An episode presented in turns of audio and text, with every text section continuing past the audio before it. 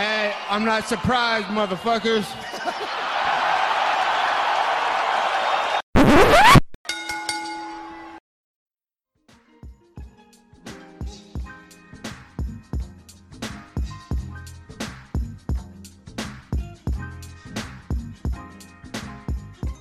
What is up, ladies and gentlemen? Welcome back to the Cuțelaba Sun Up Podcast. Once again, I'm Josh Shimonov. As always, welcome by the one and only man of the hour, too sweet to be sour, future Jiu-Jitsu champion, Angel Ortega. A lot of stuff to talk about this week. Obviously, we got uh, U F C to go over, Bellator to go over, some news to talk about, as well as P F L's World Championships and the end of their twenty twenty-two season. Before we get into all that, as always, we do have a couple of sponsors. We are brought to you by Rogue Energy. If you want ten percent off your order at rogue energy dot com, use the code SOUNDOFF at checkout. That's code SOUNDOFF at checkout for ten percent off of all your energy needs. They keep me fueled going through the workday, and they always keep me motivated to go to the gym, stuff like that. And then you can, um, obviously holidays are coming up, Christmas is coming up. Go ahead and buy someone something with code SOUNDOFF. It's ten percent off. But at the same time, if you're looking for something on the opposite end of the spectrum, something to, something to chill you out, Elixir dot com. Elixir is currently one of the leading distributors of Delta eight, nine, and ten products. The lab-tested products include vapes, gummies, joints, gels, and other things. Please check your local laws in order to ensure that you're in a state where Elixir can ship to you. Friends of the Cuțelaba Sun Up Podcast, Elixir is allowing ten percent off with the code SOUNDOFF at checkout. I can personally attest to uh, Elixir's high-quality Delta eight as well as other products. Angel, I know that we talked about them in the past as well. You can also attest. So, uh, yeah, fantastic products, you know.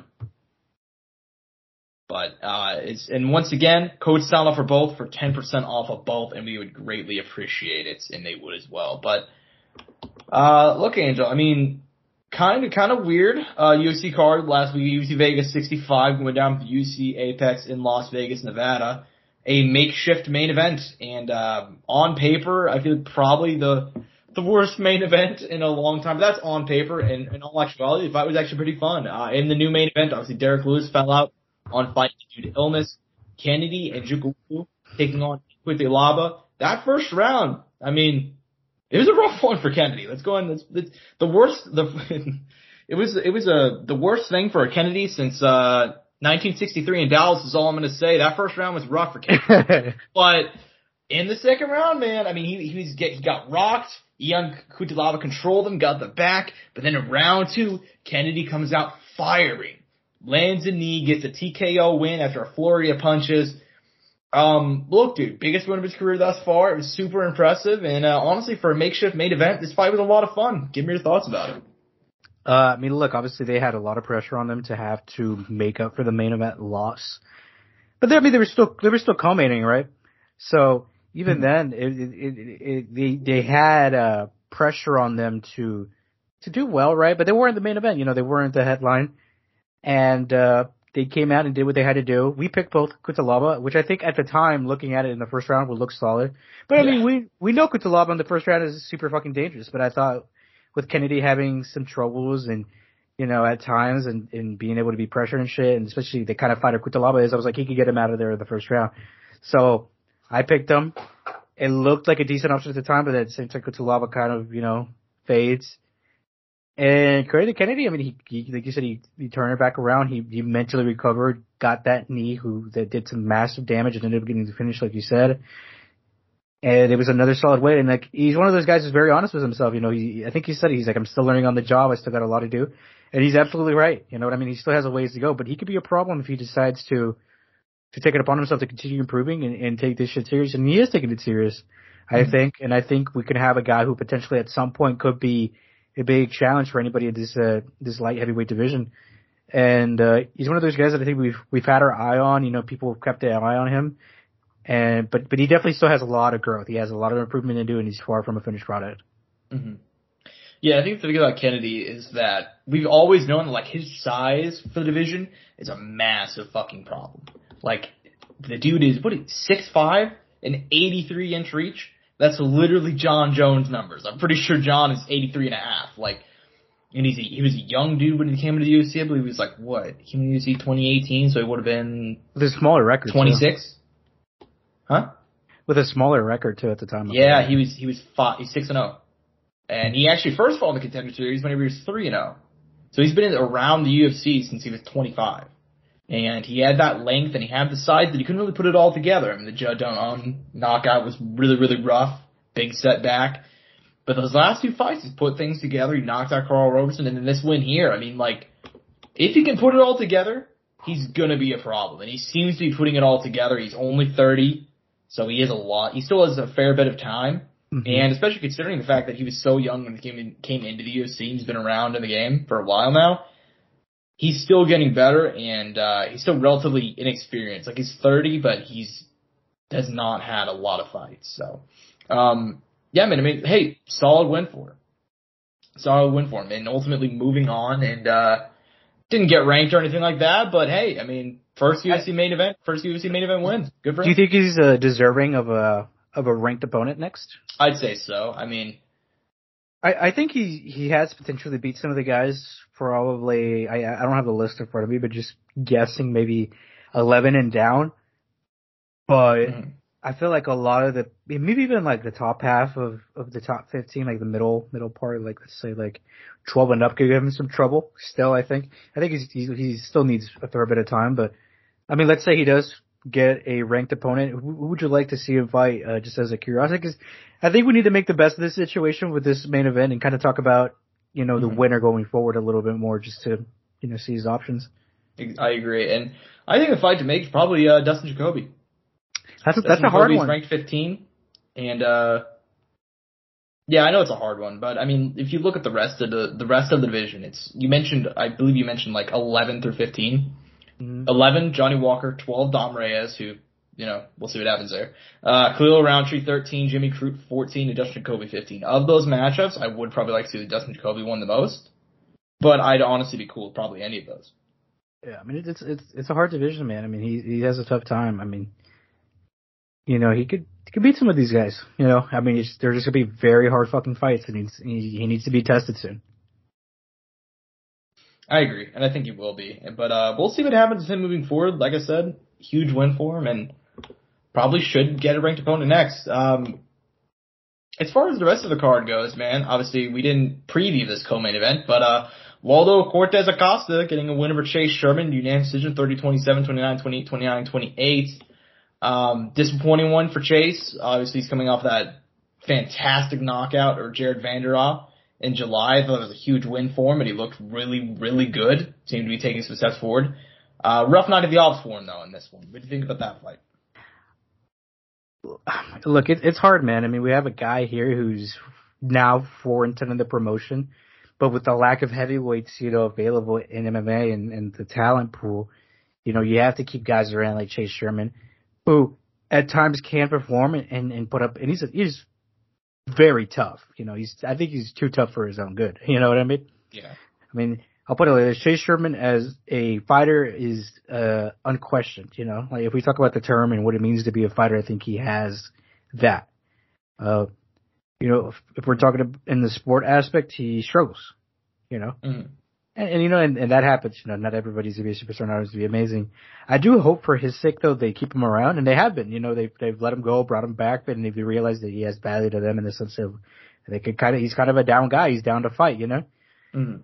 I, I do hope that he does, you know, something, at, and I know it's very late into the career, to find some improvements, man, you know?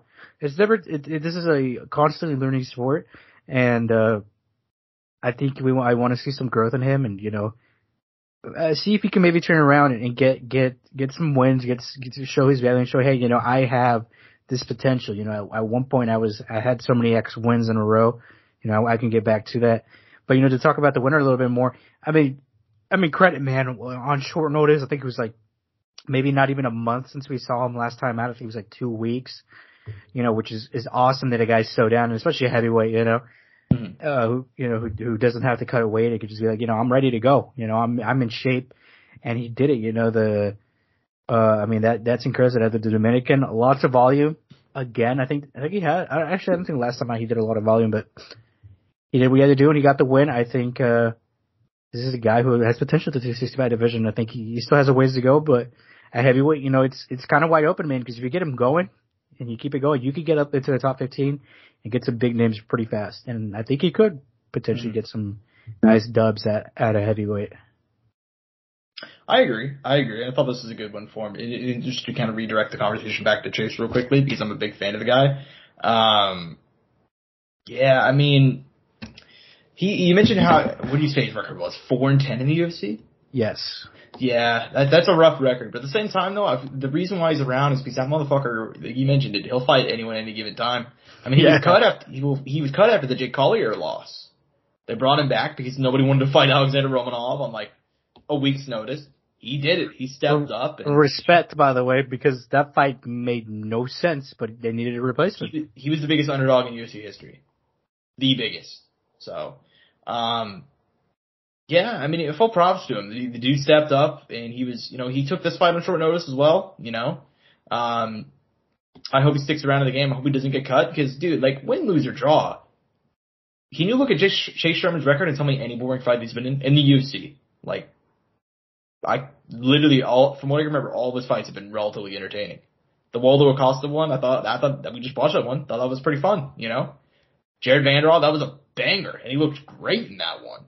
Romanov, he got finished early, but you know it happens. Cade Collier, same thing. Parker Ford and the Andre Arlovski fights, I thought were fun. He knocked out Ike Villanueva. Like he's he's had some fun moments. So I hope he sticks around in the game. As far as Waldo uh, Cortez-Acosta goes. Interesting, interesting prospect, dude. He's very, very young in his career. Um, like age-wise, he's he's thirty-one, but like only nine oh no. Like he he second um U F C fight was this one, so we'll see what happens. This guy, this guy has a lot of potential though. He has an A M I record, and he did some yeah. boxing. Yeah, and he's he's huge for the division. Not huge necessarily, but like six uh what is it six four eighty inch range like. Dude has some potential, so we'll see what happens there with him. As far as the rest of the card goes, man, what are some fights you're most looking forward to talking about? This card was like, honestly, I'm, I'm, this card turned out really, really well considering like the names that were on there. You know, there was there was a lot of uh, like good performances and some good finishes. I mean, Ricky Turcios is one we had to name. Uh, Vanessa Demopoulos came back. Obviously, she's been kind of a hot commodity recently with her personality. And that's a way to put it. Not all right. It's, you know, in her, in her celebrations. Yeah, she, but, yeah, she's fun now. Uh, but uh, Salikov, Andre Fialho. I mean, once again, dude, we got to compare it to Andre Fialho. One of the most active guys this year. Two and three in the promotion. But, I mean, like, super short notice fights. I mean, there's the first fight he's taken where he had a, a, a nice break in between, but Solikov was a tough out, man. You know what I mean? And Solikov got him with a sick spinning back kick, you know, which, I mean, shit. I mean, we, we know that, I, I think I brought it up. I was like, Solikov has some sick kicks. I think I said it on the podcast. And yeah. He fucking, yeah, he showed it off. And uh, Jack Della Maddalena, who we pronounced, uh, or who we uh, mentioned, not pronounced, mentioned. My pronunciation was not good, I'll say that. But we mentioned right. on the on the previous Killer. podcast, and uh, another sick finish out of him, man. I mean, he, he's one of those guys where I think you look at him and you're like, fuck, you know, this guy looks like, you know, he, he doesn't seem like the kind of guy who'd be knocking fuckers out, you know. But he's gotten finishes. I think every fight he's had has been a finish. And there's three fights in the U F C at twenty-six years old. This Australian kid from Perth, who I had no idea before, I had no idea about him before he got to the U F C. Uh, is killing it, and I mean, he came into he came into the U F C with a decision win against Ang Lusa, which I think it actually ended up being a banger of a fight. I haven't gone back and watched it. He actually named it as one of his favorite fights on the Humanizing uh, uh, Fighters series that uh, I can't remember the guy who does it, Josh, on uh, Instagram and Twitter. If we do want to credit him real quick, but he uh, he mentioned that, so I'm assuming it's a banger, but. Uh, No, I mean, Jack is, Jack's, Jack's looking like a little problem, man, and he's getting the wins together. They've given him, and his competition went up from Pete Rodriguez, because he was supposed to fight Worley August, right? And mm-hmm. Pete Rodriguez was like, okay, good win, but Pete's like four and oh, came in short notice, didn't seem, like, maybe he could give some problems, but I didn't think he was going to. They gave him, uh, some, two guys with big, like, very much bigger records than him, and he got them both out of there. Mm-hmm. In the first round, all of his fights ended in the first round. So at some point, we could see Jack getting a nice little push, man. I mean, he just turned twenty-six this year, and I mean, he has ten, eleven more years in the sport, potentially twelve, depending how he goes with his career. And uh I think he's gotten some bonuses, too. Uh So he's killing it, man. I mean, he's doing it the right way, and he's changed his life. Mm-hmm. For sure, man. And you mentioned a couple of guys there, so I'm going to go and try to hit him best I can. Um Muslim Salikov, you mentioned him, and his knockout win over Andre Fialho.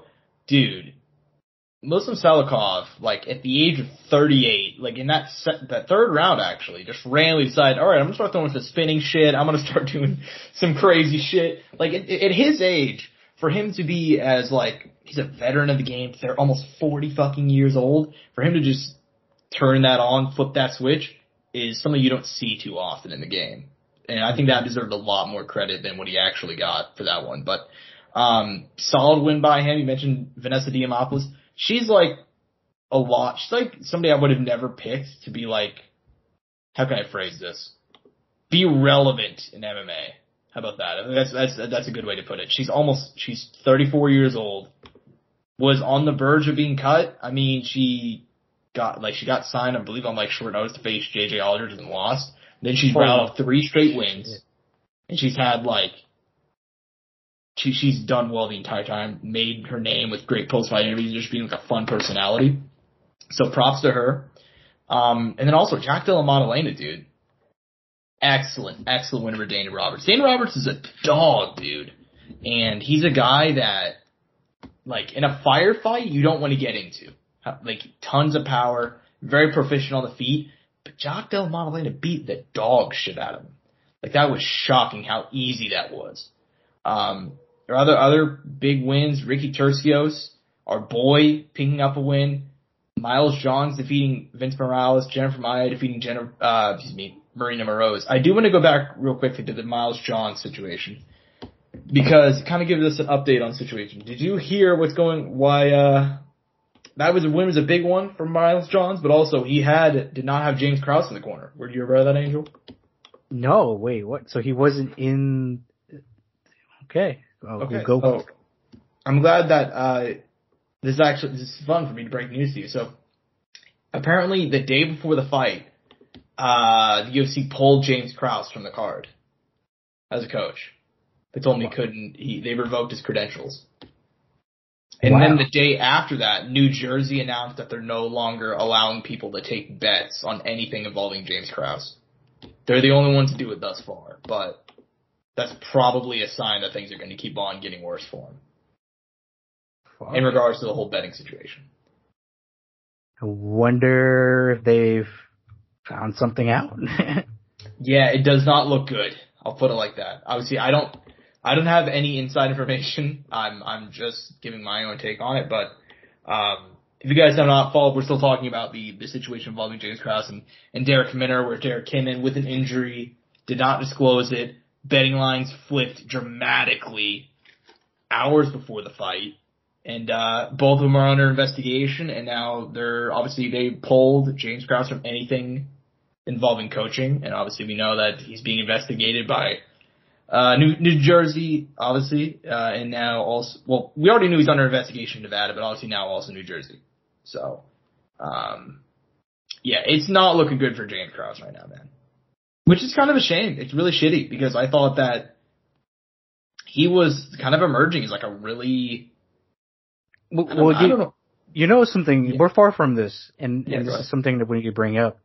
This could mean that he might not be in Brazil for the Brandon Moreno uh, quadrilogy. Yeah. Well, Which who is, even knows if he'll be allowed to coach anymore if the way that the way things are going.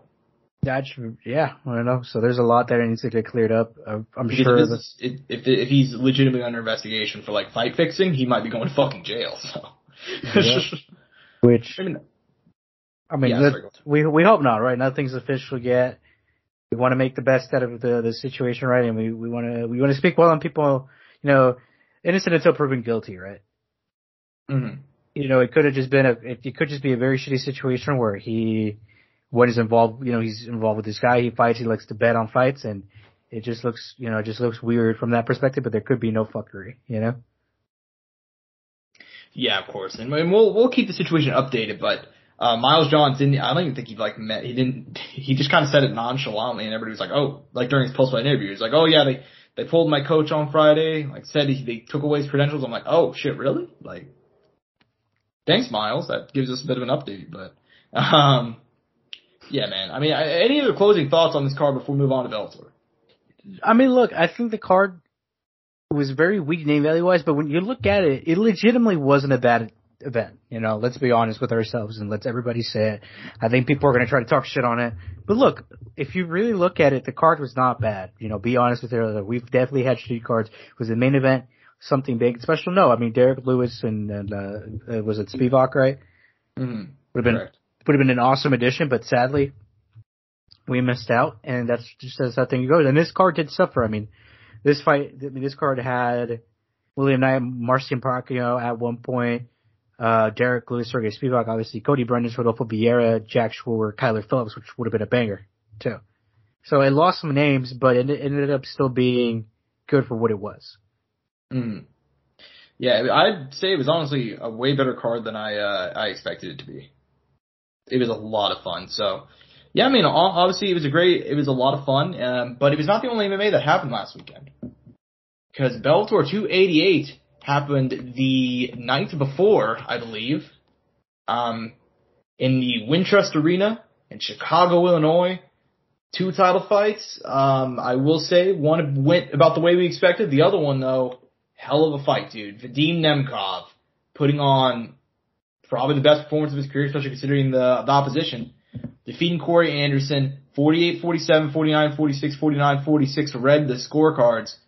What a fucking win, dude. What a win for Vadim Nemkov, especially the way after the first fight went, being massively doubted, for him to come from behind and pull that off was not necessarily come from behind, but for him to kind of be the underdog and to come out and put on a performance like that, just completely nullify Corey Anderson's uh takedowns in this wrestling game, especially as an underdog, truly incredible performance. What do you think about him pulling off the win at Bellator two eighty-eight?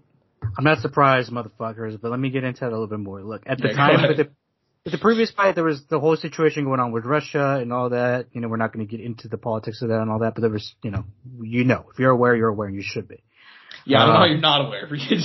Right. But that's, where the fuck are you guys? Like, come on. You, you, you, Josh, you'd be surprised. Some people are ignorant as fuck. I that's had true, times, I had times to been not aware of shit. You know what I mean?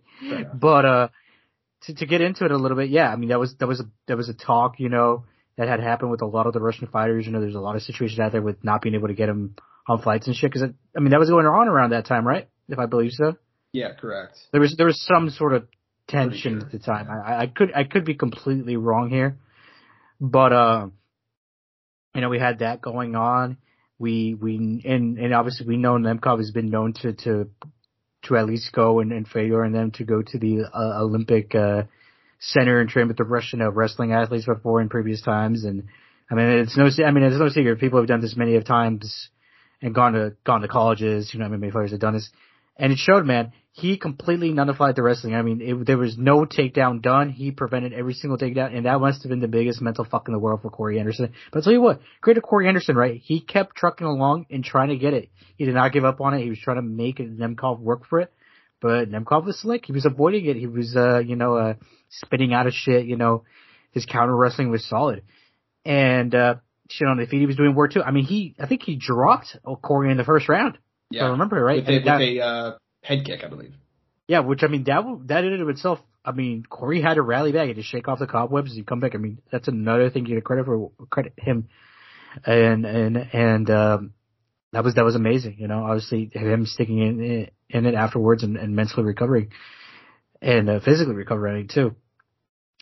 And uh, I mean, Corey's Corey's place in this division is is, is a great spot in, in Bellator. I mean, he's undoubtedly, and it's no secret right now, one of the best light heavyweights on the planet. You know, I mean, it's sad to to an extent, right? He's not in the U F C, but he's still doing his thing in another promotion that's, that has a, a very strong two oh five division as well, and uh, and even and and, and the two oh five division I think is still growing because I mean we've seen some of their some of their big guys get some uh, wins and losses recently that we didn't expect, like. Uh, Like Yags and Carla Brexton, who just took a big loss that, that came out of nowhere.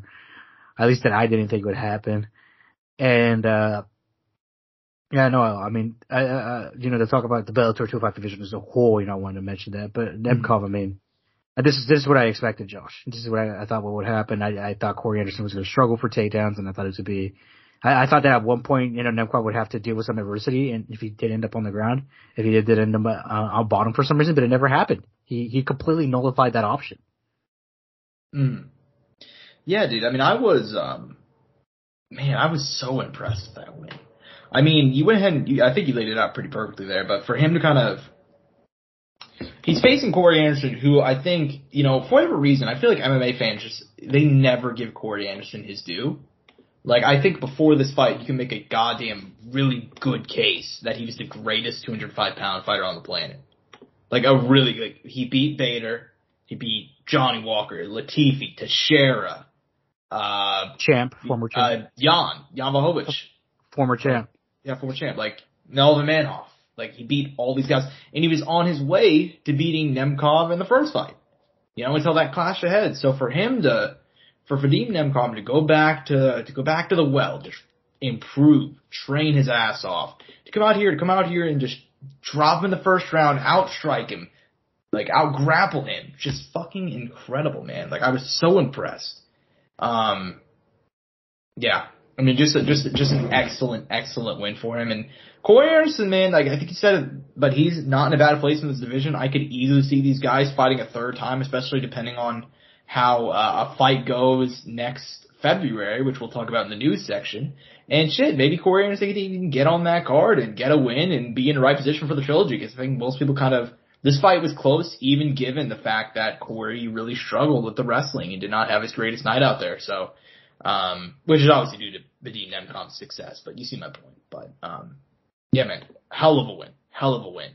And uh, we know who Vadim Nemkov will face next, and we'll talk about that in probably half an hour. But as far as the co-main event goes, dude, pretty much will be expected. Now, I think most people were hoping that Patricky Pitbull could put up a better showing, and full credit to him, he had some moments. I mean, not really on offense, but on defense, he had some good, you know, defensive moments, especially in the grappling. And but overall, dude, I mean, Usman Nurmagomedov dominates. Wins wins the title fifty forty-five, fifty forty-four, fifty forty-four on the scorecard. It's not even close. I mean, tell me what you thought about this one. Shut up, man. He pitched a shutout. It was perfect. Mm-hmm. It's what we expected, I think. Let's let's be honest, you know? Mm-hmm. Um, obviously, the name adds a lot. You know, let's be honest with ourselves, Josh. I mean, that is a big thing. We think, you know, you think that, you see that name, you, you already have assumptions, right? Mm-hmm. But shit, the results are there, you know. The, the the game doesn't lie, you know. In the words of uh, uh, Hans Niemann from chess, uh, the chess doesn't lie, you know. The chess speaks for itself. So, uh, you know, so to kind of put it like that, I mean, the performance speaks for itself. You know, it was mm-hmm. it was dominant, you know. And he he didn't get the finish. I think he he was really trying to look for it. He really wanted it. But it just goes to show how tough Patricky is as a fighter, man. I mean, he didn't get finished. I mean, and a lot of guys before him didn't get finished. So mm-hmm. that, that shows something. And I, I'll, I'll put it like this, and it's and it's something that I think a lot of fighters in this division uh, need to think about is Usman is good, but just like anybody, and all these guys are undefeated, he's still human. You, anybody can beat him, and I think this one fifty-five division in Bellator has some names that could give this man some trouble. Believe me, guys, when I tell you, do not think that Usman Nurmagomedov will drain this division in Bellator for its whole existence. Mm-hmm. So don't don't. I think some people might see that name, see the, the undefeated record, and be discouraged, and might be like, ah, it's not gonna be interesting. It's not gonna be boring. He went to a decision.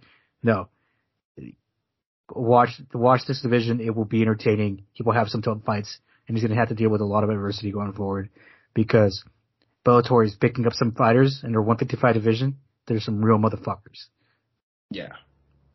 Yeah, man. Absolutely. I mean, that division, I feel like the Bellator's one fifty-five pound division at one point was kind of like, it was their legacy division. I mean, they had Michael Chandler, obviously Eddie Alvarez, the Pitbull brothers, both of them there at one point. But the kind of the last few years, that division has just, Benson's gotten older. I didn't mention him, but Benson Henderson was there. Obviously Chandler left. Alvarez left like a long time ago. Uh, the, obviously, one, Patricia's gotten older. Patricia's moved down, like st- like decided to stay at one forty-five. Um, the one fifty-five pound division has been struggling for a while, but I think now they're in a position where it's it is rapidly improving. Mm-hmm. Especially Tevfik Musayev coming up. Um, they have another couple of other young monsters. Islam Mammadov lost, I know, to Benson. Um, Shobley. He'll, yeah, he'll be back. Same. Yeah, Shobley would be back. So, I mean, that division's in a good place right now, and um, Usman pitched a shutout like we expected, but um, I don't know how. I think there's a damn good chance he's not holding that title forever. Like, uh, I don't think he's going to have a Khabib-style run. I, I mean, I, Usman's very, very good, but I feel like he's never shown me that kind of next-level killer instinct that maybe, you know, Khabib had or even, you know, Islam has. So I don't think he's unbeatable by any metric. But overall, though, hell of a win. And if you're going to go out there and win the title, that's a, that's the way you want to do it. I mean, to beat the champion every single round is just ridiculously easy. Hell of a performance by him. As far as the rest of the card goes, man, I think we kind of all knew this top. This card was extremely top-heavy, but uh, what are some of the other fights you want to talk about? Man, this one surprised me, but it also I also had doubts when this fight. Tyrell Fortune and Josh losing to Daniel James. Mm-hmm. I believe Daniel James is a forty-year-old man, but dude. You believe.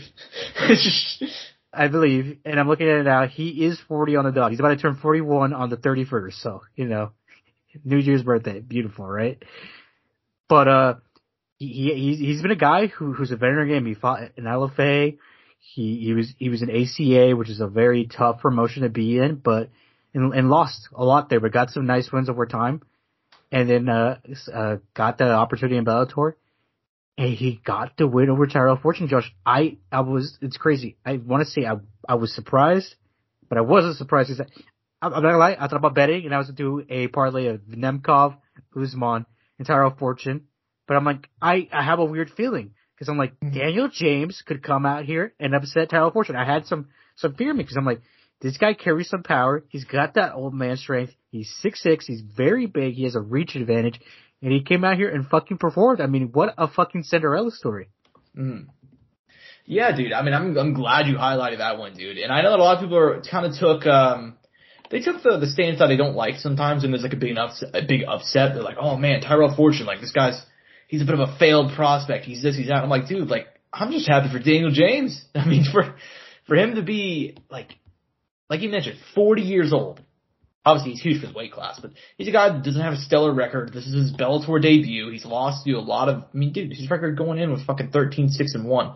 You don't not, expect, not, ter- not terrible. Not terrible, but also there's a reason why this is his Bellator debut, and, you know, he's forty, and, you know, numbers don't lie, and he really probably should have lost this one. But guess what? He goes out there and he gets a huge win, and he beats a, a relatively decent prospect, a Bellator contender, so fucking awesome story, dude. Like, that's, that's legitimately awesome, you know?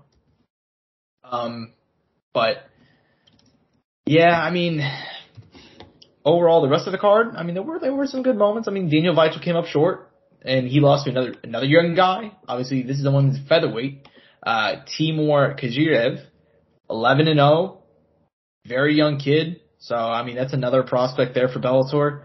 Um, yeah, I mean, overall, solid night of fights. Um, not a whole lot of huge names on the undercard. Sullivan Colley got a huge win, though. Yeah. It was like prospect heavy. Yeah, very prospect heavy. Sullivan Colley, huge knockout win. He was kind of like my big guy that I wanted to see uh, perform in the prelims, and he did. He didn't waste any fucking time. A knockout inside of it. Well, it was a minute and one second. So, um, yeah, man, excellent, excellent, uh, excellent win for him there. And overall, pretty fun Bellator card, man. And they're going to be coming back with a banger of an event. Bellator two eighty-nine, December ninth, the Mohegan Sun Arena in Connecticut. Two title fights. And they also got um Patchy Mix and Maga Magomedov on there. I mean, just ridiculous. Like, the top three fights. Rufon Stotts, Danny Sabatello, Carmouche, Velasquez, and Patchy Mix, Maga Magomedov. Bangers, dude. I mean, like, in terms of, like, pure fights, holy shit. I mean, it's, the undercard is, is, is not bad. I mean, they, it's, no, it's no, weak, it's weaker, uh, not, not just smaller names, but they have Dalton Rosa, Denise Keitholz, Cody Law, you know, Kai Kamaka. There's some there's some class down there, you know.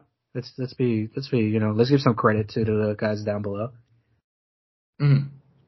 Yeah, true, true. Um, yeah, but just like in terms of, I meant more like just like the top of the card. But but I mean, Josh, let's let's be real. The, the big big event, the big M M A event of the year is yeah, it's Bellator Horizon. You know, that one I'm hyped for, man. That one, I'm, December thirty-first, end of the year card, man. Like, that's gonna be. That's going to be fucking ridiculous. It's it's on a Saturday too, perfect for me. It's, yeah, I mean, oh, man, I'm I'm excited, man. That's uh, there's a lot riding. I think I think M M A as a whole has a lot mm-hmm. riding on that. Obviously, when I think you know we don't want to talk too much about it now because we talked about it before. But damn, I'm I'm so excited for that to come up because M M A's not going to stop, Josh. It's going to keep going through the year. Yeah, exactly. I mean, we, we're not going to have any, it's, it's all gas, no brakes. Um, we are, there, there is, uh, there's a lot of stuff going on at the end of the year, man. And you went in and highlighted that card. I'm super psyched for that one. I don't want to preview it too much yet because, um, obviously we're going to have to talk about it. And that's like the, is that the only fight card happening that week? Last week well, of December? Probably. Pretty sure. I mean, yeah. what, what else? I mean, I'm, I mean, I, yeah, I'm pretty sure. Um, Yeah, but as far as uh, yeah, as far as that card goes, the Bellator two eighty-eight. Actually, a fun card. Josh, yeah, go ahead. Cage Warriors one forty-eight and Rising. Oh, thank God. So there you go. Yeah, it's Fair it's it's, it's Team Europe versus Team U S A though. That's pretty cool. So I mean, if that if that does you anything there. Yeah, um, yeah. I mean, it'll it'll be a fun event and um, fun week. But yeah, man, I think it's about time to move on because we don't have. We don't have uh, Bellator, we don't have U F C, we don't have boxing, but you know what we do have? And it's probably the first time we've actually previewed a uh, card from this promotion. P F L. P F L ten, it is going to be their uh, the finale of the playoffs for all divisions, everybody getting a million dollars if they win their tournament. Going to be also their first ever pay-per-view card on E S P N plus. I believe it's going to be fifty dollars or forty dollars. I can't remember the exact price point. I know it's not U F C level or anything like that. It's, it's not... terrible, but I also don't think it's great. You know what I mean? No. I mean, the only way I'd, like, if this was, I'd only pay for it if, like, I split it with somebody. I think it's, like, fifty bucks, which is not terrible. twenty-five twenty-five like, twenty-five is completely reasonable between two dudes, and even then you could split it between more guys. Yeah, precisely. So, it's not terrible, but, and I'm happy that it's not as expensive as U F C, but I still think, like, thirty bucks would have been a perfect price point for this. I mean. Like, uh, do you, do you think you would have been okay with thirty-nine ninety-nine? I, I, yeah, I probably would have been cool with that. Or, I mean, because, you know, they could, they can't go too low. Like, I don't think they could have done a twenty-nine ninety-nine. I think they, the most they would have gone is probably, like, the least they would have gone is thirty-nine ninety-nine with the forty dollars price. Or just to people twenty bucks, you know, not bad. Mm-hmm. It is a good, I mean, and let's be honest. If you take away P F L, you put U F C, you pay the price. Mm-hmm. And, and I think I'd be more than happy. I mean, I'll, yeah, I'll be exactly. Very honest with you. I mean, it, it, it's a it's one of the. I mean, on paper, Josh, M M A pay per views, one of the best pay per views of the year. Let's not let's not hide it, you know. Mm. Yeah, I mean, I'm a, like as far as the pay per view goes, I'll admit, like I said, I'm a little bit, I'm a little bit somewhere in the middle on it, on the fact that it is a pay per view. Um, the price point obviously can use a bit of work, but. I mean, as far as the action itself goes, dude, I mean, there is a lot of fights on here that I'm super intrigued by. Are, are we gonna are we gonna choose every tournament winner for shits and giggles? Oh man, you want to do it? Fuck it, why not, dude? All right, well, fuck it. Well, you know what? How about this? We'll only count the main and the co-main for the picks, but we will uh, we'll still get picked for the rest. How about that? Oh, oh, you don't want to pick every tournament winner? I was down to pick every tournament winner. No, no, I meant like we'll. we'll For like the, the like the, the standings that we have. Oh, okay, okay. I, I get We'll that. only count the main and the co-main like normal. Okay. But okay. We will get picks for the other ones for for shits and gigs. Okay, pussy. All right, fine. I mean, I'm fucking easily winning, so I mean, we'll just go ahead and hey, keep, man, on do, keep on doing your shit picks, dude. It's all right. Um, yeah, I made some good picks though. Yeah, like... to, be, to be fair, we're actually neck and neck. Really? I'm only I'm only three picks above you. Well, fuck my comeback, right? Yeah, this could this could easily flip. So we'll see. Um, let's just Nemkov, the, Nemkov was a godly pick, wasn't it? That was a godly pick. So let's go ahead and start off in, the, I fucking regret, I, the worst part is I had a feeling too, because I'm a, I fucking love Nemkov, but I was like, I don't know, man. But anyways, let's start off with the main event. Always go with your gut, bro. I've learned yeah. that. The main event. Kayla Harrison, the undefeated judoka, former Olympian, fifteen and oh, multiple time P F L tournament winner. He's going to be having a trilogy with Larissa Pacheco. Larissa Pacheco, U F C veteran, uh, twenty-eight years young. Uh, at this point, I don't think she's really known for her U F C stint, but her time in P F L has been extremely entertaining. She's always been kind of an entertaining fighter, but this season, not even this season, too, because last year she had some great moments, too. She is on a five-fight winning streak with all fights coming and, like, excuse me, ending in the first round by knockout. I mean, that's unheard of for a female. That is, yeah, for a women's fighter, that's fucking unheard of. That is insane. I know some people are going to be like, well, you know, she's, she's fighting people that aren't that great. Like, you know, but fuck off. Like, come on, dude. Like, you, you never see anybody do that. Um, not, not even, let's be honest, not even Kayla Harrison has done that. No. Obviously different fight styles and all, but like. Yeah, no, no, you're right. Yeah, Larissa Pacheco is out here annihilating girls with ease. Like, it's not, they're not even getting out of like three minutes with her. Like, her last three fights have ended all within two minutes and forty seconds. It's a death sentence right out of fight Kayla, uh, Larissa Pacheco. And Kayla Harrison, too, let's be honest. Yeah, and and they have fought two times previously, and um, Kayla won both fights by unanimous decision. I don't think Larissa even took a round, but uh, they have not fought in uh, three years. So a lot's changed since then. Um, dude, I, I got to admit to you, I, and I said this when this fight was announced, I am psyched for this fight. I am super excited for it. However, I don't see a lot to suggest that this one is going to go, the trilogy is going to, trilogy, excuse me, the trilogy fight is going to go any differently than the first two fights, even though Larissa Pacheco has made a lot of strides. What are your thoughts about the main event? I mean, it, it's tough, right? I mean, all odds are against her, but the thing is she's having an amazing year. I mean, she has not, I don't think she's had another year like super comparable to this. I mean, she's nuked everybody in the first round. And she's fought Kayla before. I mean, she has an idea. She knows the matchup. I mean, and, and same to Kayla. Kayla knows the matchup. She knows what she brings. She knows what to avoid. But, I mean, power's a factor, man. Power is that one game-changing thing, and we talk about it all the time. That's the equalizer. And she has it. She just has to She has to land it. And, look, I mean, if she's made some improvements on the ground uh and and uh, found ways to get out of the positions that Kayla particularly puts her in, and she could avoid those, I mean, anything could happen in, in, in that fight, and she could potentially get her out of there. Do I think it will happen? No, I don't. I'm, I'm going to be honest with you.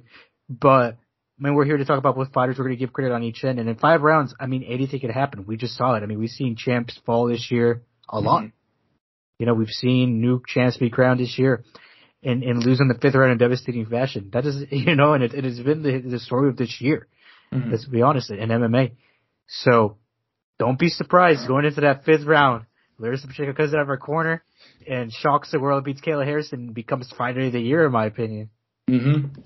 Well, let me ask you this. Do you think she's going to be able to pull off the upset? I know you went and said it, that, you know, don't be surprised. I personally won't be, like I, like I said, but. I, I won't be surprised if she does it, you know, but I, I just think it, it's, I mean, it's going to be three and oh, man, in the series. I mean. I just don't think she's going to be able to get it done. It's it, it it's just a lot riding against her. But the but the possibility is there. You know, granted, we say that about every fight, but but this year specifically, she is the most dangerous. She was the most dangerous fighter in her division because of what she's done to every girl, every, every fighter beforehand. I mean, she had in the first round, she has not gotten outside of the first round. She's taken everybody with ease. Granted, though, that could also be her downfall. She's not gone more than one round. Mm-hmm.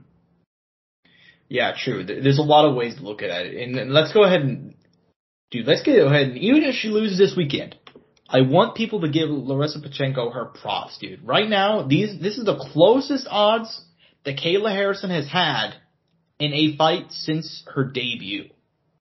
She's a minus five eighty, which is pretty crazy. I mean, that's almost six to one odds. But Larissa Pacheco is not, she's the first seed because she knocked out everybody in the first round. The first time Kayla Harrison's ever been the second seed or not the first seed, you know what I mean, in the P F L tournament. This is the first time that she's having competitive, like, odds, which is fucking crazy.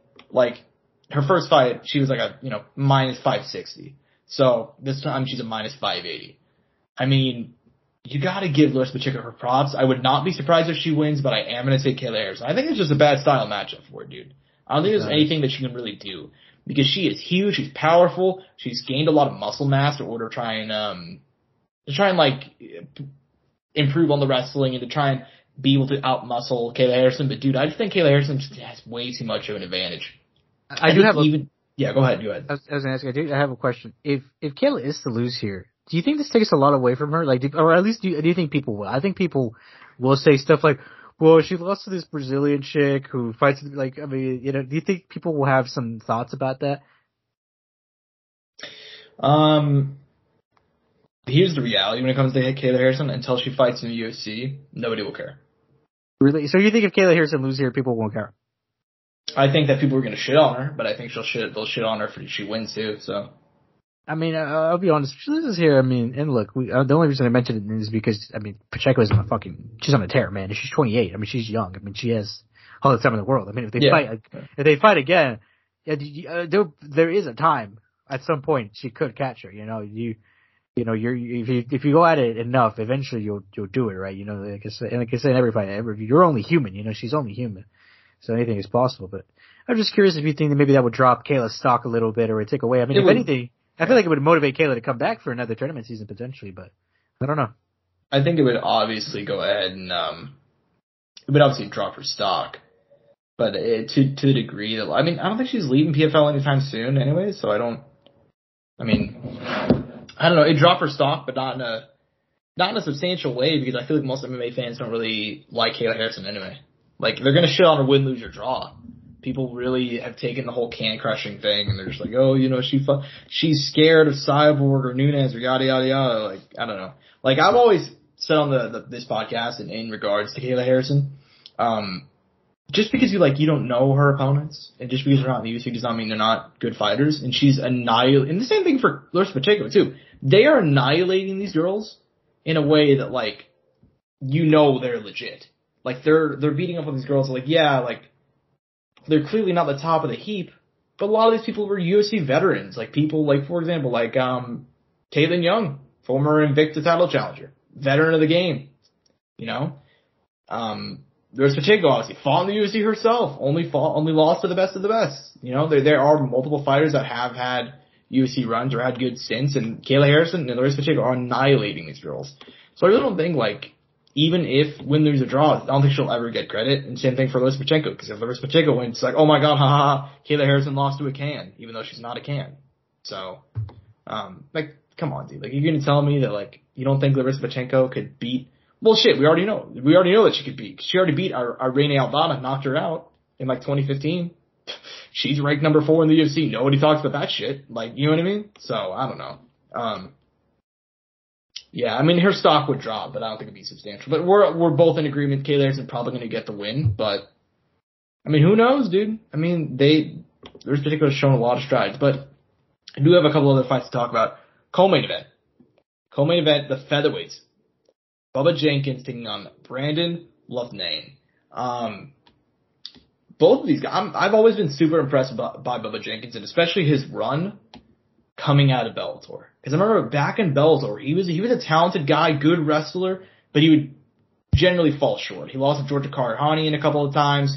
Um, he lost in A C B. He's moved to P F L, and since then he's been unbeaten with one, except with the exception of one loss to Chris Wade. Mm-hmm. Which was probably he's, one of his toughest matchups, right? I mean, another wrestler. Oh, absolutely. And I, I feel like he's probably, you know, counting his blessings that he's facing Brendan because Chris Wade lost to him. And if not, you know what I mean? Like, we almost had a rematch in the finale. And Brendan Loughnane, to his credit, U F C veteran, fought in Contender Series. Kind of stupid he didn't get signed off the Contender Series because he beat Bill Algeo and did not get signed, even though Bill Algeo got whatever. Um... Talented kid, dude. Talented, talented kid. If you look at his run, obviously he fought in The Ultimate Fighter. He, um, his only loss, his career loss is Pat Healy, U F C veteran. Super, like, Pat Healy's been around in the game for, like, fucking ever. Uh, it's no shame losing him. Tom Duquesnoy, who's a former, like, didn't Tom Duquesnoy just recently retire or something? Something like that? I'm not sure. But anyways, yeah, he was a, he was a great kid. And then uh, a random Russian P F L. So that's that's the way it goes. This is an excellent fight here. I'm very, very excited for it, and I'm glad they got the co-main spot because they got a lot of heat on this one. What do you think about this fight? I think this is probably one of the hardest matchups to pick, man. I think out of all the tournament ones, I think it's probably the closest one because mm. uh, because of the styles. You know, I think Brendan, uh, you know, I think he had some troubles previously in the last years. I mean, that Russian fighter you mentioned was a heavy wrestler-based one, I believe. Yeah. And obviously he beat Chris Wade, who, I mean, we know his capabilities on the ground. Bubba Jenkins also, uh, uh, you know, a wrestler coming out of college. I mean, when he came into the P F L, I mean, one of his first matchups was Lance Palmer. He was, uh, Lance Palmer's, uh, his, his, his kryptonite, uh, in, when they were wrestling, uh, Lance was wrestling at Ohio and, uh, uh, I believe Bubba was at Arizona, and Bubba used to give Lance hell, and Lance was killing it in the P F L for the longest time, and then bam, in comes Bubba Jenkins. And he, he beat him. I mean, it was like, I think it, it like mentally at the time, it had mentally fucked with Lance Palmer a lot. And, uh, he hasn't been able to recover it since then. I mean, he had he had three losses in a row, got one win in there in between. Notably, Europeans have struggled a lot with wrestlers. You know, we've we've seen it, and uh, but I mean, at the same time, Brendan Brendan was able to make it work last time around. Bubba at times made mistakes with his wrestling and stuff like that in in fights.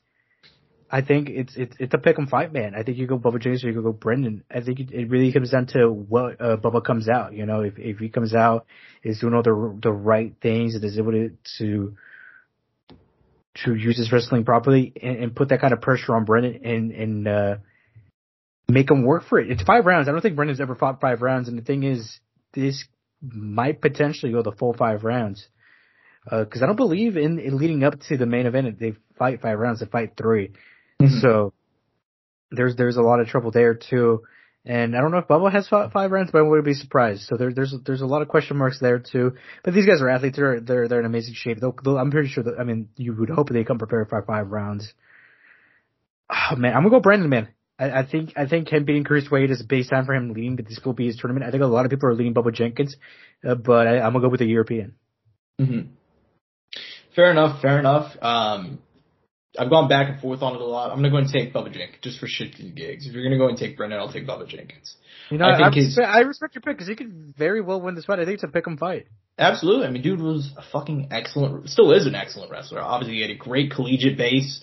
He's kind of – you know what's interesting is I saw him talk about the differences in wrestling, like uh, freestyle versus um, – what is it? Folk style. Folk style. Yeah, it was, it was like a really good interview. I would encourage people to go ahead and – Uh, give it a, like, I, I can't remember who did it with, but I'm sure you can find it just by him Googling Bubba Jenkins talking about freestyle wrestling. But, um, yeah, dude, I, I, I like this kid a lot. I say kid, he's thirty-four, but, um, I like his base a lot. I think that he's great wrestling, and I think he's going to go out here and put on a show, dude. I mean, I've, I've actually been watching him.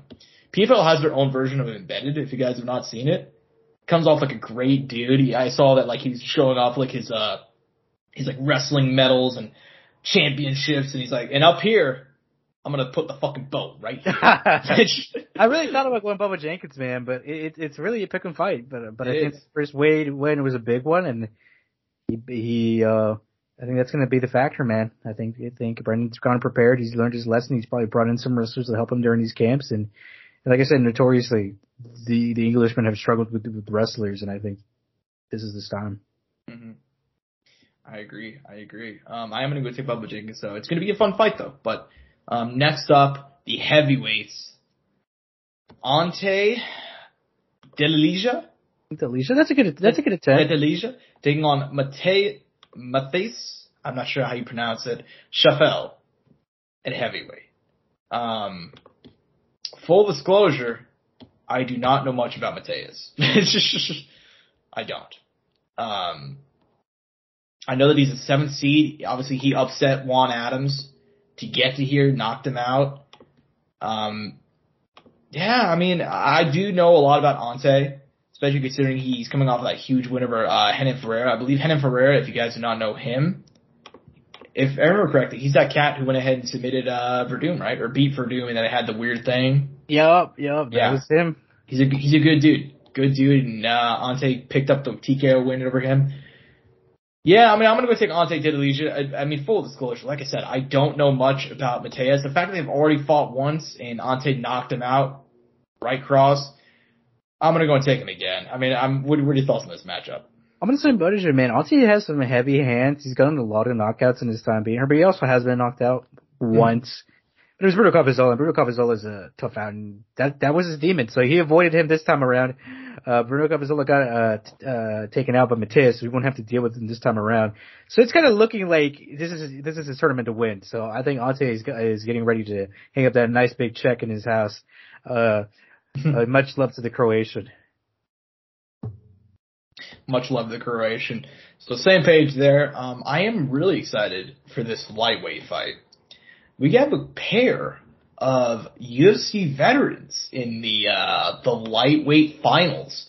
Um, Stevie Ray taking on Olivia Obomosier. Olivia Obomosier, the Canadian gangster, revealed that this could actually be his retirement fight, depending on how things go, uh, which is a shame. But I get it. He's thirty-three, going to be thirty-four soon. Probably, probably wants to start a life outside of M M A. Stevie Ray, though, interesting guy. Like he, he took three years off. He thought he, he did retire, came out of retirement, came to P F L. He lost to Alexander Martinez in his first fight. And then he goes out, submits Anthony Pettis. The rematch two months later, he beats him again by decision. What a story for him, for him to come from behind, for being cut from the U F C, retiring, and to make it all the way to the finals. You got to give him love. But as far as this fight goes, do you think he'll be able to continue his Cinderella run and defeat the Canadian gangster? Look, I think this is another type, another tough fight to pick. Obviously, uh, you know, this is this happens all the time with title title fights. Stipe Ray obviously has come back, looked pretty solid, and, and gotten some good wins. But and look, he beat a you know a older struggling Anthony Pettis twice, uh, and he lost to Alex Martinez, who was a young kid but had an extensive amateur background. Alex Martinez did end up missing out in the in in, in the playoff format. Because he lost to Uben Mercedes, like you said. I think it's the time for the Canadian man. I mm-hmm. think he's he's not going to retire. He's going to come in, he's going to get a win, and he's going to stick in the sport, man. Yeah, same page. Same page, dude. Um, I think this is his time. I think he's always been a guy that, like, in the U F C, I thought he came in a bit early. But even when he was a bit early, he still beat some really good dudes. Evan Dunham, Drew Dober. Like, uh, Anthony Rocco Martin. Like, he beat some good-ass dudes, but then I thought he came in a bit early. He just seemed... And then he had, like, a really tough run, too. I mean, dude, like, this were his final, you know, we can just fucking run, like, his last, like, seven fights in the promotion. Drew Dober, Anthony Rocco Martin, Evan Dunham, Alexander Hernandez, Gilbert Burns, Arman Sarukian. Tough fights. All that is a gauntlet, dude. That's a gauntlet. And he was competitive with Hernandez. He was competitive with Burns and even Sarukian, you know? Like, he had some moments in that fight. It wasn't like he was getting run over by these guys. You know what I mean? Um... But then he got cut, and I thought that was a really bad cut at the time. And then he moved to P F L, and he's not lost since. I think this is his time. I think he's go out there, get a million bucks, and we'll see what happens next with him. I hope he's not retire, but I mean, you know. Josh, and he beat some fucking good guys in the P F L. Like he beat oh, Alex, dude, Alex yeah. Martinez, who's like a big prospect for them. Haush Manfield, who won the tournament previously, uh, Natan Scholl, who I think beat Haush Manfield in the way up. I could be wrong. I think so. He might, he might have not, he might have not, but, but still, that, the, he's another good guy, uh, in there. Uh, so, I mean, he, he's looking really, really good. Like, he is setting himself in a position to beat Stipe Ray with really good fucking wins. And he has a solid jiu-jitsu game too, so. Hmm. Yeah, man, um, I don't know, man. Like, he, he's had a hell of a run, and I really hope he caps it off here. Like, I, the, the, the cool thing about this lightweight fight is that, like, not only they have roots in the U F C, but, like, these are two guys who I felt like they got a bit of a rough shake, man. I don't think they got a fair shake in the U F C. And for them to fight their way to the finals, have a million bucks on the line, like, either way, I'll be cool with whoever wins. But I do think it's, uh, the Canadian gangster. I think it's his moment. Um, also on the card with the welterweights. It is an easy one for me. Same page. Uh, Sadu Sai taking on Delano Taylor. Uh, Sadu Sai, the two seed, easily got here. Delano Taylor was a, was a late replacement. Came in on, like, fight week in London to face Rory McDonald. Knocked him out the first round. Rory immediately retired. Um, yeah, man, I, uh, yeah, I, I'm, I think this one's been pretty lopsided. What do you think about this one? I'm yeah, man. We're on the same page, yeah.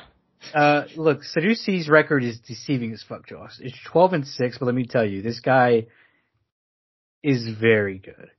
He, he, he's six and four in the promotion, but he's put it together this season, and he's one of the guys who, he comes out of Extreme Couture, and a guy who really put me on him after he, uh, kind of started putting it together, and I heard it very recently, was Sean Strickland.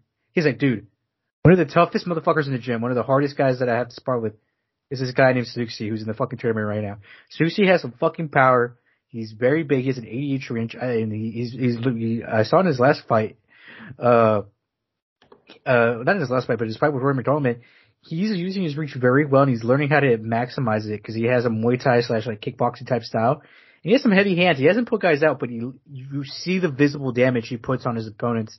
And I think he's going to give, uh, Delano Taylor some trouble. I think Delano Taylor, yeah, he got an impressive win over a, Old, old and aged very much Rory McDonald on short notice, and he got it.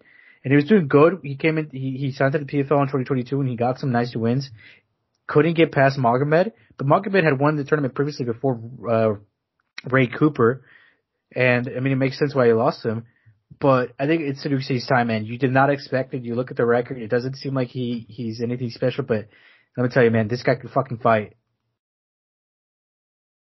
Yeah, he can't fucking fight. I'm going to go and pick him as well. I don't think it's one. Like, this, this kid is so talented, dude. And Delonte, I'll give him credit, you know, coming in, beating Rory on short notice. Um, super impressive. But I'm going to go take Saduksi. I think he's been... Um, I don't know, he's just impressed me more, honestly. And it's kind of crazy because he's a guy that's like thirty-five. This is, this is what's awesome about the P F L. This is a guy that was thirty-five years old, didn't have any big opportunities. When P F L started up, he's, he went over there. He was six and two, lost a couple fights, won some fights, had a draw, had a no contest, kept on working, kept on moving, and he got his way here to the finals. He's put it all together this year. And I think he's going to cap it off with a million bucks and a win in the finals. Uh, so I'm going to go and take him. But we have one more, one more fight to talk about. It's the light heavyweights. This one's going to be a banger regardless. Um, Rob Wilkinson. Never in a million years would I expect the run that Rob Wilkinson is on, dude. You you got to give the guy so much fucking love and credit, though. It's yeah. so awesome to see. Yeah, absolutely, dude. I mean, he is a guy who went, what, oh and two in the U F C? And to be fair, he lost to Sayer Bazarda, who is really, really good, and then lost to Israel Adesanya. So there's no shame in losing those two guys, but guess what? He got cut after that. He got a, he got a raw deal. Two fights against two absolute killers. Went, did some kickboxing, he's done some boxing, he's done some M M A, came in this year, this season, and he's putting guys' lights out. They're not even being competitive with him. He's three straight knockouts, two of them coming in the first round. He's taking on Omari Akhmedov. Omari Akhmedov is another guy that, like, I've said, you know what's kind of interesting? A theme of this card has been guys that did not get fair runs in the U F C, I thought. Yeah. Like, that's been a theme. Like, I feel like a lot of guys are talking about. Omari Akhmedov was a dude who had, like, a, what, six-fight unbeaten streak. He beat Abdul Razak Al-Hassan, Tim Boach, Ian Heinisch, uh, and then either draw with Marvin Vettori. He loses to Chris Weidman. He beats Tom Breeze, loses a split to Brad Tavares, gets cut. Like, oh, okay. He heads to P F L. He's been unbeaten since, three wins in a row, two of them coming by the way of finish. This is my most anticipated fight in the card. I'm really, really psyched for this one. How do you see it going? Look, man, as much as I would love to see Rob Wilkinson win, I think he has a tough matchup. You know, styles make fights. Omari Akhmedov is going to come out here and take Rob Wilkinson instantly down, Josh, to take him out of his game.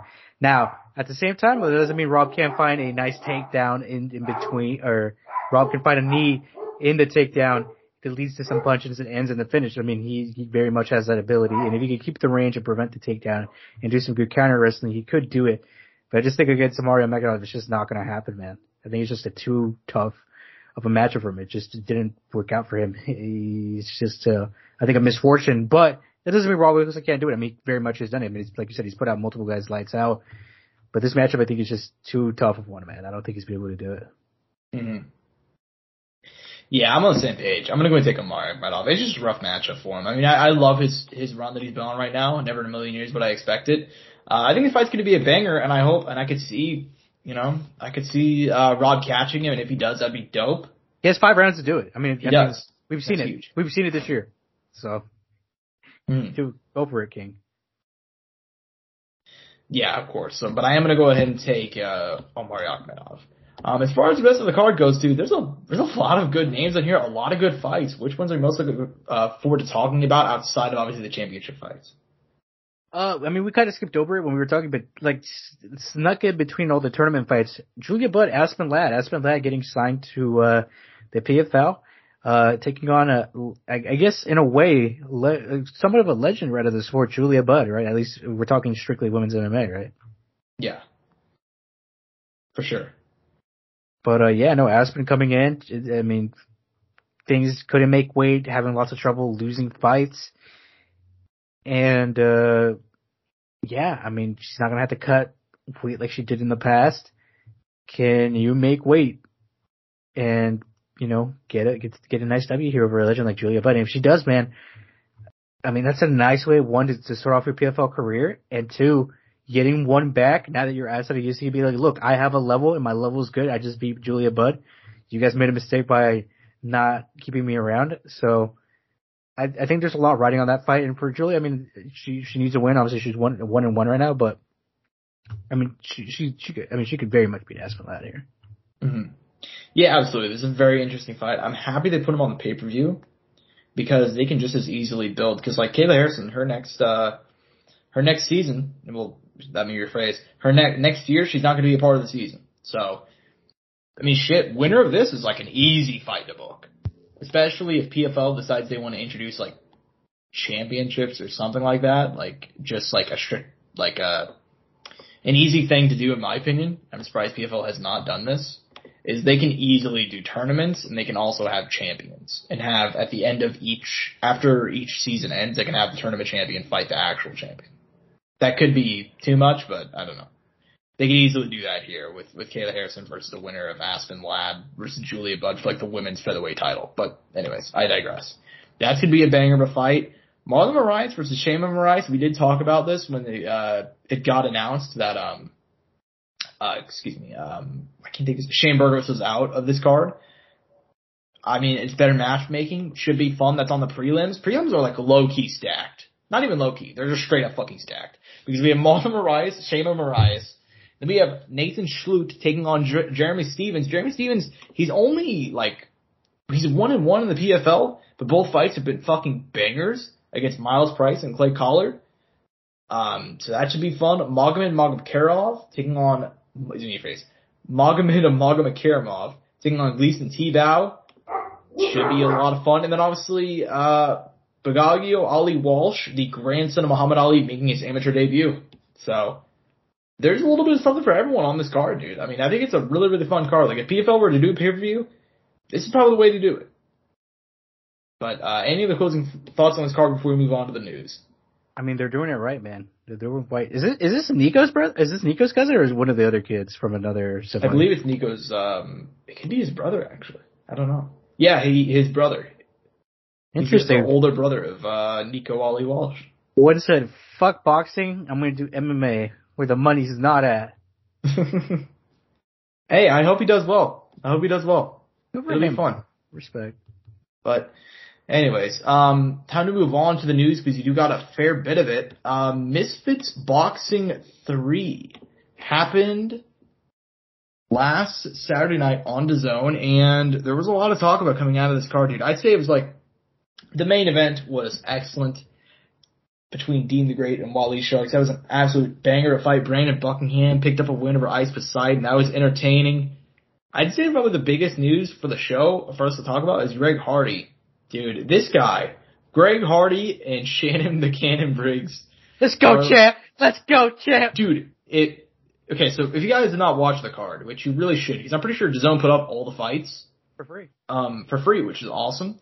Greg Hardy goes out there. He's facing Nassim Rockman Junior Took the fight on like, Eight days notice, nine days notice, something like that. Goes out there, beats the dog shit out of him. Granted, he did have a one hundred pound weight advantage.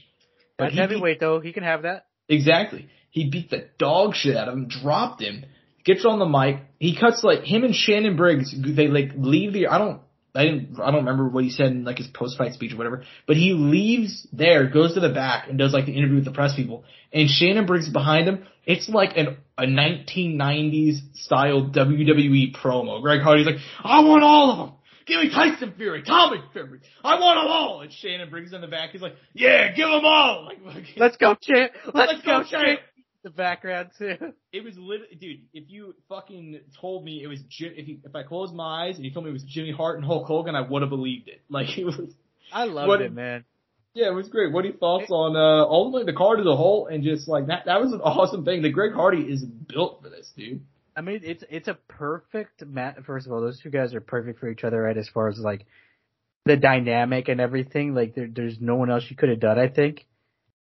Uh, and and Greg Hardy, man, doing it right, coming in, and uh I had a feeling this was gonna happen, Josh, because I was like, dude, he's so much bigger. Unless Nassim Rockman comes in with a really good plan, in that short amount of rounds, Greg Hardy could get him out quick, and Greg still had energy for more rounds.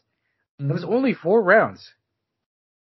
Yeah, I mean that's easy for him. I mean the guy used to, four three minute rounds. He's used to fighting for fifteen minutes in U F C. I mean, come on, man.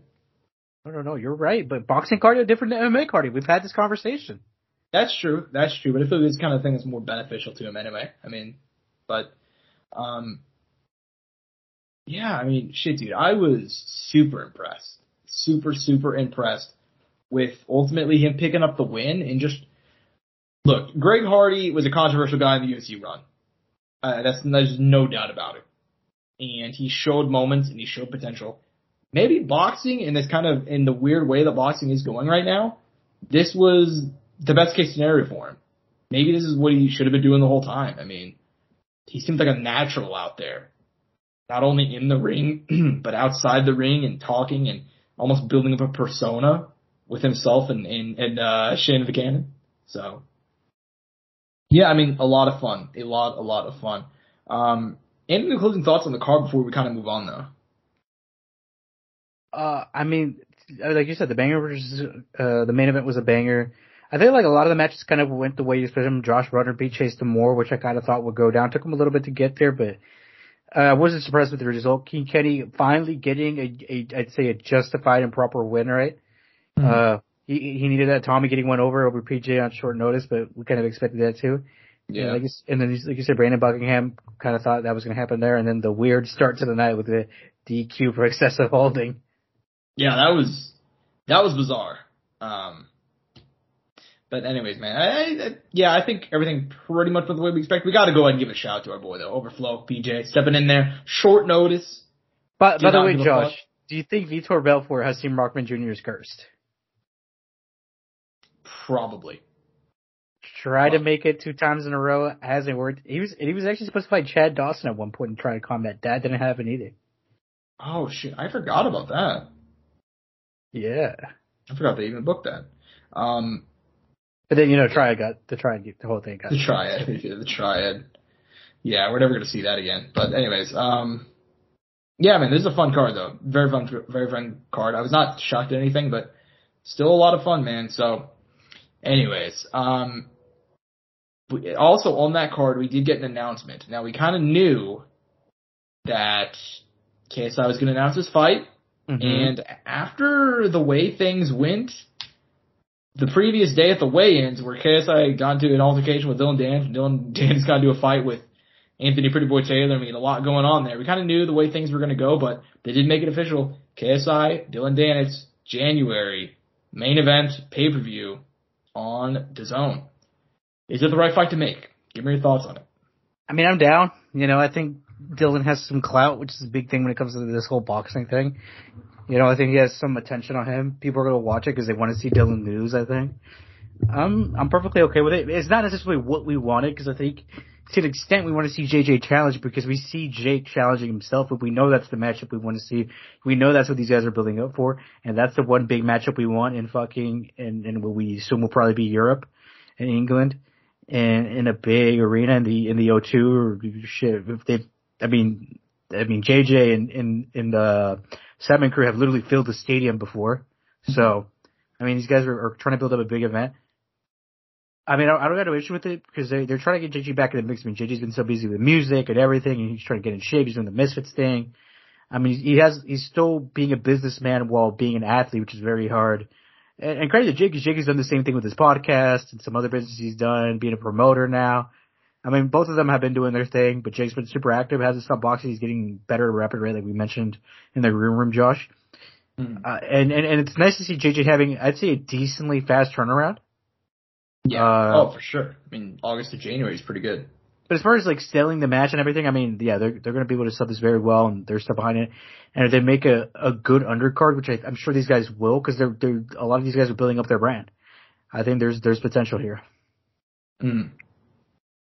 Yeah, I agree. I agree. I mean, in terms of, like, hype, I mean, come on, man. Who doesn't want to see Dylan Danes get his ass kicked? I mean, come on. Like, it is pretty easy to book in that uh, sort of way, you know? Um, yeah, I mean, like I said, I kind of wanted to see J J challenge himself more, but this will be fun. You know, I don't got any, I don't got any problems with it, so, you know, it'll be fun at least.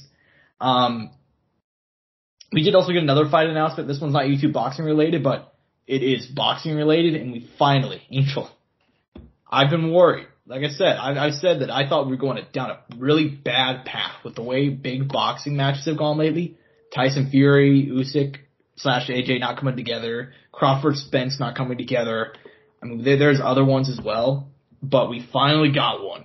Gervonta Davis, Tank Davis, taking on Ryan Garcia, likely in April. They're going to each have one tune-up fight in January, um, and then We're they're going to go at it. The, by the way, just, just the fact that, like, we don't we don't question it, but it's like, dude, these guys need to have a match beforehand knowing that they're going to win, which is just like, wow. You so, know what it's I mean? so boxing, dude. It's so boxing. It, it almost seems so scripted, but it's not. You know what I mean? Even though at times it seems like it. I mean, people, people have doubts, people have questions, but you know what I mean.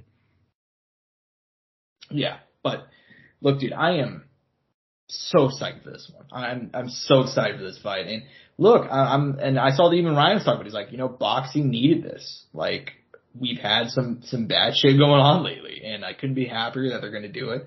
Um, the ball's on Ryan, by the way. You got to give the guy respect. I mean, he's been calling for it. He's been yeah. calling it forever. That means either he sees something or he he just he wants that money. But I don't know. Calling- I mean. He's been calling it forever, though. He has. And I think a lot of people that have talked about the fight have, like, oh, Tank's going to fuck him up. I'm like, dude, Ryan has a very good chance of winning this fight. He has speed, which is a good way to deal to an extent with power. And mm-hmm. range. And range. But at the same time, range is, I mean, I mean, Tank is probably his whole fight had to fight against range. I mean, we're not going to get into the preview, but, you know, mm-hmm. just to have a little small talk there about it. Yeah, of course. We don't want to talk too much about this because obviously we're going to be talking about it next April, but. Um, yeah, man, I'm super psyched for that one, and I'm surprised they actually made it. So, um, yeah, so it is a win for boxing right there. So, hey, hey, man, awesome. But you know that that division is flowing though. I mean, we see Haney, Teofimo, Shakur, and I mean, didn't they make mandatory Shakur versus Haney? Or no, they no, made, no, they made they made Shakur versus Isaac Cruz, which is the banger. Absolutely, I'm so. I mean, so that's another one. There's there's movement there. There's movement there. I think that particular division is moving well. They're going in the proper direction. Other divisions, a different story. Yeah, but at least the the lightweight division is moving, so that's nice. But um, yeah, we have a speaking. Dude, we had a couple of not really announcements, but this one's not an announcement. But like, we got something pretty set in stone for Jon Jones finally. And I I, I debated even putting this in the chat because like we've been talking about this for two fucking years. Um, anyways, Jon Jones, he's ready to go. The U F C is finally pulling the trigger. Jon Jones, March, according to multiple reports, U F C two eighty-five, he's going to be fighting. Who he will be fighting is still not known, but we have a couple of names. They're trying to make Ngannou. Now, Ngannou, they're not sure if A, he'll be ready, and B, that the contract is sorted out by then. That's a huge if. I, I honestly, I don't think he'll be fighting Ngannou. I just, I think there's too many complications. I don't think they're going to be able to figure it out within the next four months. Probably within the next two months because they'll have to give him like a training camp. So they have two months to figure it out. I don't think they will. They also have Curtis Blaydes. They apparently think that Curtis Blaydes can get backup. If Curtis Blaydes doesn't want to accept, then they have Cyril Gane. Also, they have a backup for the backup. Yeah. And, yeah. and Stipe is out of the, Stipe is out of the equation. Which. I mean, now is, he has, there's yeah. president for right now though. Yeah, and look, I think that uh it's the right move.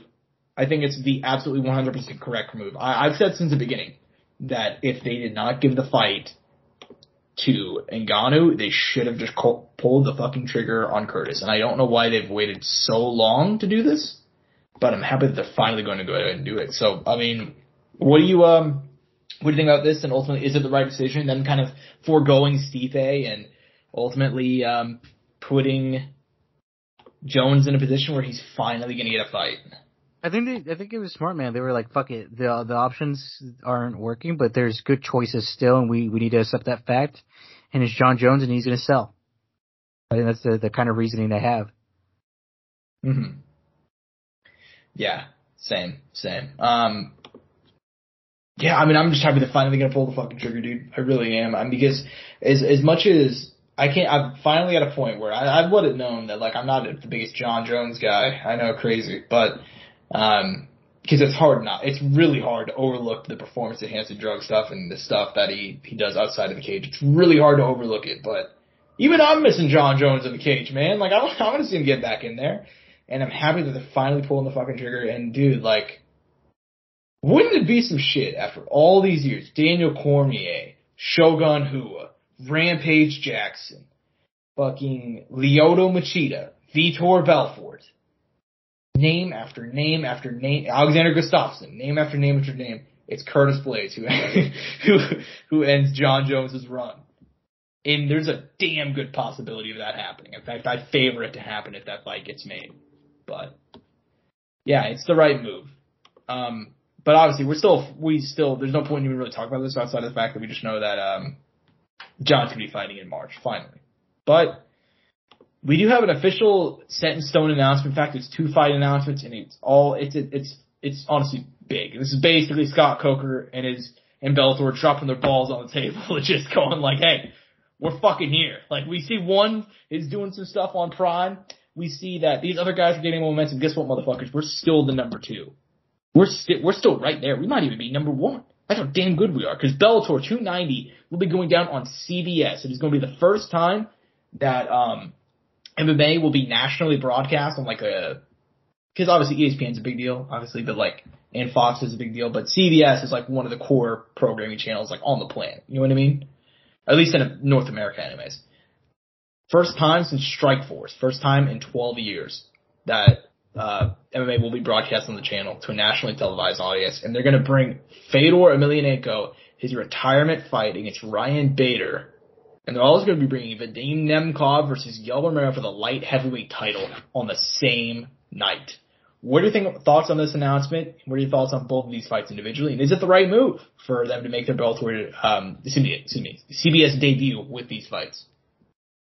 I mean, yeah, I think it is. You have a legend of the sport. You have Ryan Bader, who's also, you know, American versus Russian always sells well. You know, let's just say it as it is, right? Mm-hmm. Uh, and Bader's looked great. You know, he's looked great at heavyweight. It's, it's, it's, he's going to be defending his title. Fedor wants to get one back, and Fedor's doing this on his own terms. This isn't Bellator pushing this on Fedor. Fedor wants this fight. Fedor wants to do this, you know? I think that's the big thing, too, that, that we need to think about to intercept. Because I think a lot of times people think these old, you know, a lot of times older fighters are pushed into situations and, and, and their, their retirements are, are things that are just, uh, you know, shitty, you know? Frankie Edgar. Yeah. And Fedor wants this. And look, Fedor's won his last two fights. Anything could have happened, you know? He, he, he's old. Let's be honest. He's forty, forty-six You know, he's damn near fifty. He's a damn near fifty year old man. You know, like he's, he's, he's the age of our parents, you know? Yeah.